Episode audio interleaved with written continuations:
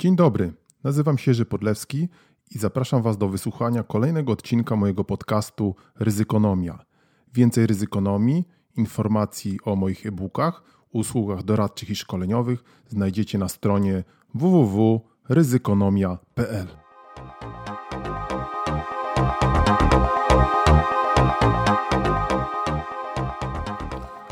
Halo, dzień dobry. W kolejnym odcinku podcastu Ryzykonomia, przegląd ryzyka ze świnką. Świnka jest jak najbardziej, trochę nas nie było, ale już jesteśmy. Dziś robimy sobie kawki. Wiecie, z tą kawką to są różne na ten temat opinie, czy to jest zdrowo, czy niezdrowo, ale my kawkę bardzo lubimy. Skądinąd wielki biznes, no może kiedyś o tym opowiemy, dlaczego nie.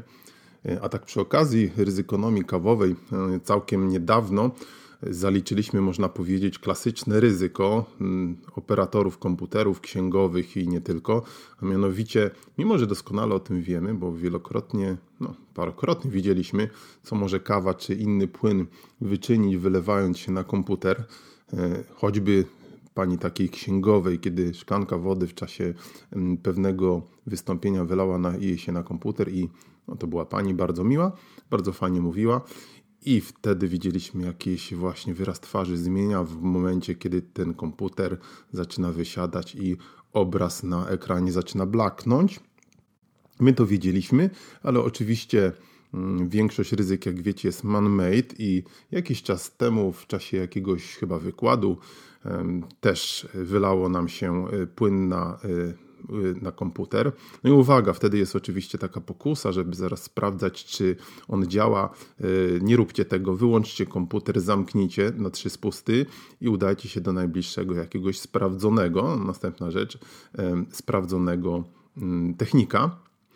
No my już to wiemy i po kawce, po 7 kawki odkładamy ją daleko, tak żeby nam nie zaszkodziło, ale pamiętajcie, to jest taka darmowa porada w ryzykonomii. Proszę bardzo, mówisz masz. Oczywiście zapraszamy Was jak zawsze do czytania naszego bloga Ryzykonomia, który jeszcze żyje, jak najbardziej i żyć będzie do końca świata albo trochę jeszcze dłużej, do być może nabywania naszych e-booków i w ogóle śledzenia powszechnej ryzykonomii. My też oczywiście śledzimy, co się w ryzyku na świecie dzieje. Ostatnio dotarł do nas najnowszy numer chyba miesięcznika Commercial Risk Europe, CRE. Już o tym mówiliśmy parokrotnie jakiś czas temu, będąc jeszcze ambitnym działaczem stowarzyszeń ryzykonomistów. Polrisku ktoś nam to zapronumerował w Londynie i cały czas dostajemy. Warto sobie przejrzeć, jeżeli ktoś by chciał. Jest też strona internetowa o takim samym nazwie i tytule Commercial Risk Europe. I cóż tu się dzieje w świecie ryzyka europejskiego? No to jest skądinąd gazeta poświęcona przede wszystkim kwestiom ubezpieczeniowym, bo to zresztą ta stara historia, kim ma być risk manager i chyba tak się utarło w świecie zachodnim, że menadżer ryzyka jest jednocześnie menadżerem ubezpieczeń, czyli taki Risk and Insurance Manager. Jak najbardziej to ma sens, bo to są przecież, można powiedzieć, dziedziny ze sobą nierozerwalnie związane. No i oczywiście tutaj, tak jak powiedziałem, jest w CRE jest to spojrzenie mocno europejskie, ale tak jak powiedziałem też warto sobie spojrzeć. I o czym tutaj czytamy? Cyberryzyka. No jest to problem nieustający, a dla ubezpieczeniowców przede wszystkim jak sobie z tymi cyberryzykami poradzić. Z jednej strony coraz więcej tych produktów ubezpieczających ryzyka związane z cyberatakami się pojawia, z drugiej strony, jak to zwykle bywa, im więcej regulacji, tym więcej i ryzyk regulacyjnych. Inna sprawa, którą w CRE zawsze też znajdziemy, to są różnego rodzaju globalne programy. No cóż, u nas z globalnymi programami ubezpieczeniowymi nie jest to tak na topie, ani tak ważne, ani tak modne, no bo po prostu w Polsce nie mamy specjalnie globalnych firm. Natomiast tam, gdzie te globalne firmy istnieją, do ubezpieczeń podchodzi się również w sposób globalny, właśnie aranżując te różnego rodzaju globalne programy. które też niosą ze sobą różnego rodzaju wyzwania, chociażby takie, że te globalne programy muszą podlegać i podlegają różnorodnym prawom lokalnym, a samo w sobie, jak wiecie, to już jest wyzwanie. Oczywiście kwestie klimatu tu się też pojawiają, bo gdzieżby one się miały nie pojawiać i do tego jeszcze wrócimy. Pojawiają się też kwestie RODO. No, z tym RODO to też ciekawa sprawa, bo tak po już ile to obowiązuje? Chyba ponad rok czasu. Czy to coś zmieniło w bezpieczeństwie informacji? Ja jako taki skromny konsument tego nie zauważam. Zauważam natomiast, że w dalszym ciągu jestem bombardowany różnymi telefonami z różnych call center i zazwyczaj, kiedy wspominam im, że nie mają prawa posiadać moich danych, bo ja ich im przecież nie przekazałem, to oni się rozłączają. No i tak to chyba działa to RODO. Oczywiście może działać w ten sposób, że politycy tłumaczą, że nie mogą nam udostępnić jakichś danych zgodnie z wyrokami sądu, bo RODO, prawda? No to już jest w ogóle aberracja, ale chociażby takie spojrzenie, można powiedzieć, lokalne, nasze, polskie, jakby tu wykorzystać regulacje dla swoich politycznych celów. Cóż jeszcze tutaj razem ze Sinką widzimy? Bardzo ciekawy temat dotyczący ubezpieczeń sportowców i wyobraźcie sobie, że według analizy dziennikarzy CRI to w Premier League, kto lubi, ten ogląda.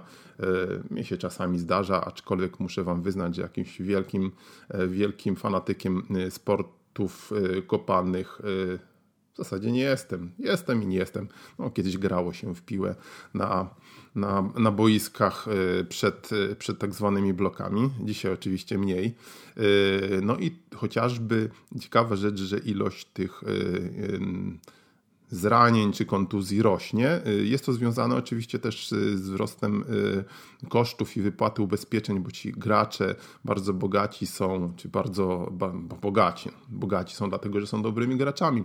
W każdym razie na pewno w Premier League ich nie brakuje. Oni są ubezpieczani od różnego rodzaju kontuzji i zranień.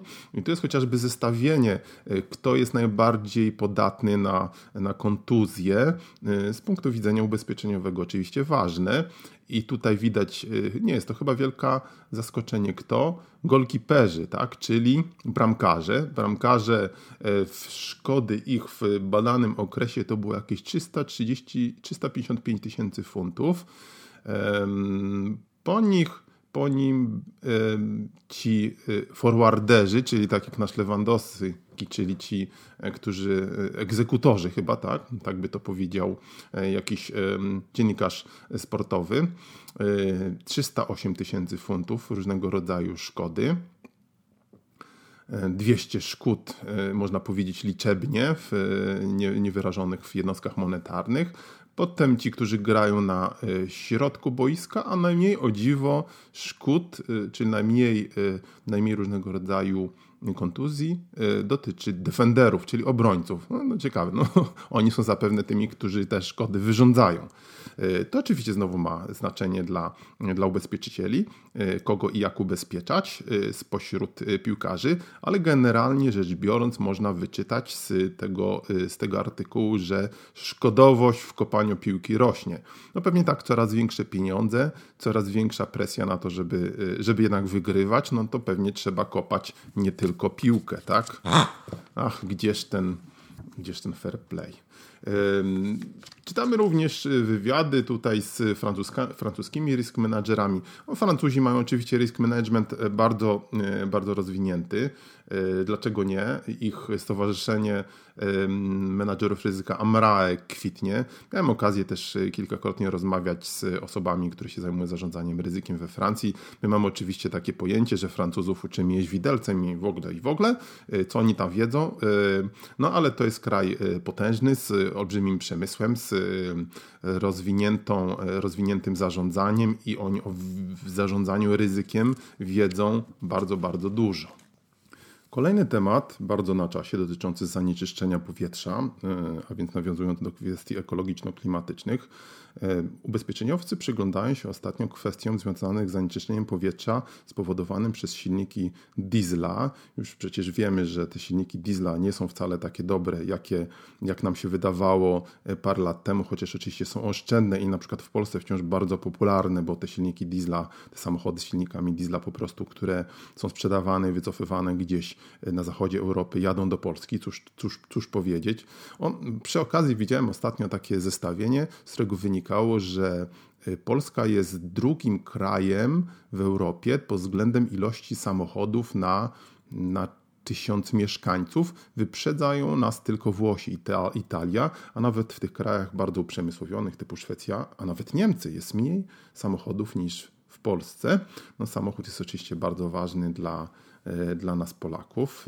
Nasz kochany samochodzik stoi przed naszym domem wyczyszczony i wylizany. Wracając do kwestii zanieczyszczeń powietrza podnoszonych przez ubezpieczeniowców, ale nie tylko. Nawiązują oni do pierwszych już procesów, które pojawiają się w Wielkiej Brytanii, bo tu jest omawiany ten można powiedzieć obszar, związanych z śmiercią chociażby dziecka, która jest, tak podnoszą, jak rozumiem, rodzice, spowodowana z powodu astmy, spowodowana pobliską emisją zanieczyszczeń, czy dużą emisją zanieczyszczeń z silników spalinowych. W związku z tym tu pojawia się taka teza, że jest to tykająca bomba, bo chociażby już w 2012 roku World Health Organization, to sławne WHO, a więc Agenda Narodów Zjednoczonych, zaklasyfikowała emisję z silników diesla jako kancerogenną dla ludzi, a więc wywołującą raka. To nie jest na pewno dobra wiadomość, już od jakiegoś czasu o tym wiemy. Są również inne badania, chociażby naukowcy z King's College London wybadali, stwierdzili, że w przypadku, że 1 na 14 przypadków demencji, w tym choroby Alzheimera, jest spowodowana, czy może być spowodowana zanieczyszczeniem powietrza. Kolejne ewidencje, kolejne badania pokazują, że mieszkanie w silnie zanieczyszczonych obszarach, chociażby blisko jakich dróg, my mamy blisko drogę, może spowodować 40% wzrost prawdopodobieństwa właśnie diagnozowania demencji. Również badacze z Uniwersytetu Harvarda potwierdzają tutaj już konkretnie, że emisja silników diesla może o 20% spowodować 20% wzrost również chorób związanych z demencją. Tu jest akurat precyzyjnie napisane, że są to choroby, które dotykają neuronów w ludzkim mózgu, a więc prawdopodobnie chodzi tu o te same problemy. Więc widzimy, że jest to problem z kolei nie dotyczący może bezpośrednio samego klimatu, ale dotyczący zdrowia ludzkiego, który się pojawia również na celowniku ubezpieczeniowców, ale powinien się pojawić na celowniku nas wszystkich, bo wiele z nas mieszka blisko dróg, gdzie siedzą i dymią, jeżdżą te silniki diesla i one są już, jak to potwierdzają naukowcy, szkodliwe dla naszego zdrowia. Naukowcy potwierdzają, chociaż rzeczywiście nie wszyscy to wiedzą, bo nawet w bieżących dyskusjach ciągle gdzieś tam mogę wyczytać, że naukowcy to właściwie nic nie wiedzą, bo są jakieś gdzieś tajne, można powiedzieć, strony internetowe, chociażby dotyczące klimatu, które wcale tego wszystkiego nie potwierdzają. A propos klimatu, to mamy kolejne odsłony strajków klimatycznych. W ostatnim tygodniu wielkie zgromadzenia znowu młodzieży, ale nie tylko młodzieży w wielu krajach świata. Greta Thunberg, wszyscy już pewnie znają to imię i nazwisko. 16-letnia szwedzka aktywistka jeździ po świecie i ostrzega. Ostatnio dla wielu kontrowersyjna, ale Z drugiej strony sprawa jest kontrowersyjna, sprawa jest bardzo ważna. Przemówienie w Narodach Zjednoczonych, takie właśnie można powiedzieć oskarżycielskie, spowodowało to z drugiej strony wielki hejt na tą młodą osobę. Jest też bardzo ciekawa sprawa, jaką nienawiść można powiedzieć budzi podnoszenie tych kwestii ekologiczno-klimatycznych. No jest to pewnie sprawa z jednej strony jest to sprawa ideologiczna, ale z drugiej strony jest to sprawa naukowa. Bo jeżeli przyjmiemy, że rzeczywiście ci naukowcy się znają na tym, o czym mówią, no to chyba powinniśmy do tego podejść bardzo, bardzo poważnie, a nie używać argumentów, że to jest jakiś lewacki spisek, bo jeżeli miałby być, ktoś kiedyś zauważył całkiem celnie, to pomyślmy o tym, czyli co, ci nie za bardzo dobrze opłacani naukowcy, bo raczej oni dobrze nie są opłacani, w każdym razie nie tak jak w biznesie, zawiązali spisek przeciwko potężnemu i można powiedzieć pełnemu bardzo zasobnemu sektorowi energetycznemu, wielkim korporacjom, no to chyba bez sensu jest, prawda? Wydaje się raczej, że jeżeli by rzeczywiście byli tacy interesowni i chcieli spiskować, to raczej daliby się po prostu kupić. Nie wiem, czy to jest jakiś argument, ale dla mnie też jak najbardziej jest. A to niespodzianka. Zwalnia, albo być może zwolni, w każdym razie są już pierwsze jaskółki, sektor BSS, Business Service Sector. Czyli te wszystkie piękne mordory, biznes, które się zajmują outsourcingiem biznesowym, zaczynają tutaj się obawiać, że wprowadzane czy planowane do wprowadzenia zmiany w ZUS-ie, a więc zwiększenie tej sławnej 30-krotności ZUS-owskiej, spowoduje wzrost kosztów wynagrodzeń, jednocześnie spowoduje, że pracownicy mają zarabiać, czy mogą zarabiać mniej i w związku z tym nowi inwestorzy powstrzymują się, tu jest mowa o dwóch jakichś projektach ze Stanów Zjednoczonych z otwieraniem nowych centrów serwisowych. No, to jest ciekawa bardzo sprawa, nawiązująca do tych też kwestii, której tak wielu biznesmenów się u nas obawia, więc kwestii ryzyka politycznego, które jakoby biznesu nie obchodzi, ale jak najbardziej widzimy obchodzi, bo przecież te zmiany w ZUS-ie są spowodowane programami socjalnymi, tak, które coraz więcej kosztują i na które trzeba znaleźć finansowanie, więc chociażby najprościej jest znaleźć w ZUS-ie, tym Zakładzie Ubezpieczeń Społecznych, który jest raczej takim krypto, można powiedzieć, zakładem krypto urzędem skarbowym. No więc to jest zresztą ta pułapka niskich płac, o której się wiele mówi, jest taką, można powiedzieć, bardzo słabą stroną polskiej gospodarki. Skromnie ja od dawna uważam, że można powiedzieć to ekscytowanie się tymi nowymi wieżowcami, w którym otwierają się te centra usług wspólnych, niespecjalnie miało swoje podstawy i wcale nie jest powodem do tak wielkiego optymizmu, bo nadejdzie moment, kiedy polscy pracownicy staną się po prostu za drodzy i będzie bardzo łatwo te centra usług wspólnych przenieść do krajów, gdzie są po prostu pracownicy tańsi i mamy tego pierwsze jaskółki, więc z jednej strony no nie chcemy powiedzieć niech jadą, bo to oczywiście są miejsca pracy i też przyczyniające się do wzrostu gospodarczego, tego mitycznego wzrostu PKB, ale z drugiej strony to jest droga donikąd i im prędzej to zrozumiemy, tym lepiej, chociaż wydaje się, że to od początku można było zrozumieć i znowu wracamy do kwestii edukacji, rozwijania własnych firm, rozwijania własnej technologii, które nie będą, albo w każdym razie nie będą tak chętne do tego, żeby gdzieś się relokować nieustannie do krajów tańszych, bo to wcześniej czy później musiało nastąpić i teraz na skutek określonych decyzji politycznych być może zaczyna następować. Już 3.10, a więc pojutrze wyrok Trybunału Sprawiedliwości w sprawie kredytów frankowych. To jest bardzo ciekawe, bo to jest, można powiedzieć, epokowa decyzja z olbrzymim impakcie na polski rynek finansowy, a jakby rynki finansowe przycichły i nawet w gazetach niespecjalnie o tym czytamy, a chociażby już na mediach społecznościowych widzimy kancelarie prawne, które w cudzysłowie pomagają, a może i pomagają, w sumie dlaczego nie, frankowiczom organizują wspólne oglądanie wyroku TSUE w sprawie kredytów frankowych. To bardzo ciekawe. Już niedługo się przekonamy, jaki wymiar ma to ryzyko. 1 października, o tym przypominamy, Przedostatni dzień, a właściwie już ostatni dzień powstania warszawskiego, bo z 2 na 3 października w nocy zostało podpisane w 1944 roku oczywiście akt kapitulacji. Tak jak już mówiłem wielokrotnie i pisałem na Ryzykonomii, chętnie świętujemy ten dzień wybuchu powstania, a bardzo niechętnie dzień jego upadku, jego klęski. A dzisiaj jeszcze 1 października Warszawa broni się.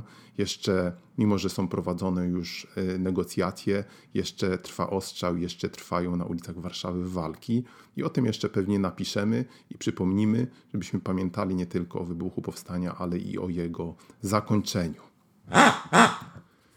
I na zakończenie 13.10 przełam opory, idź na wybory.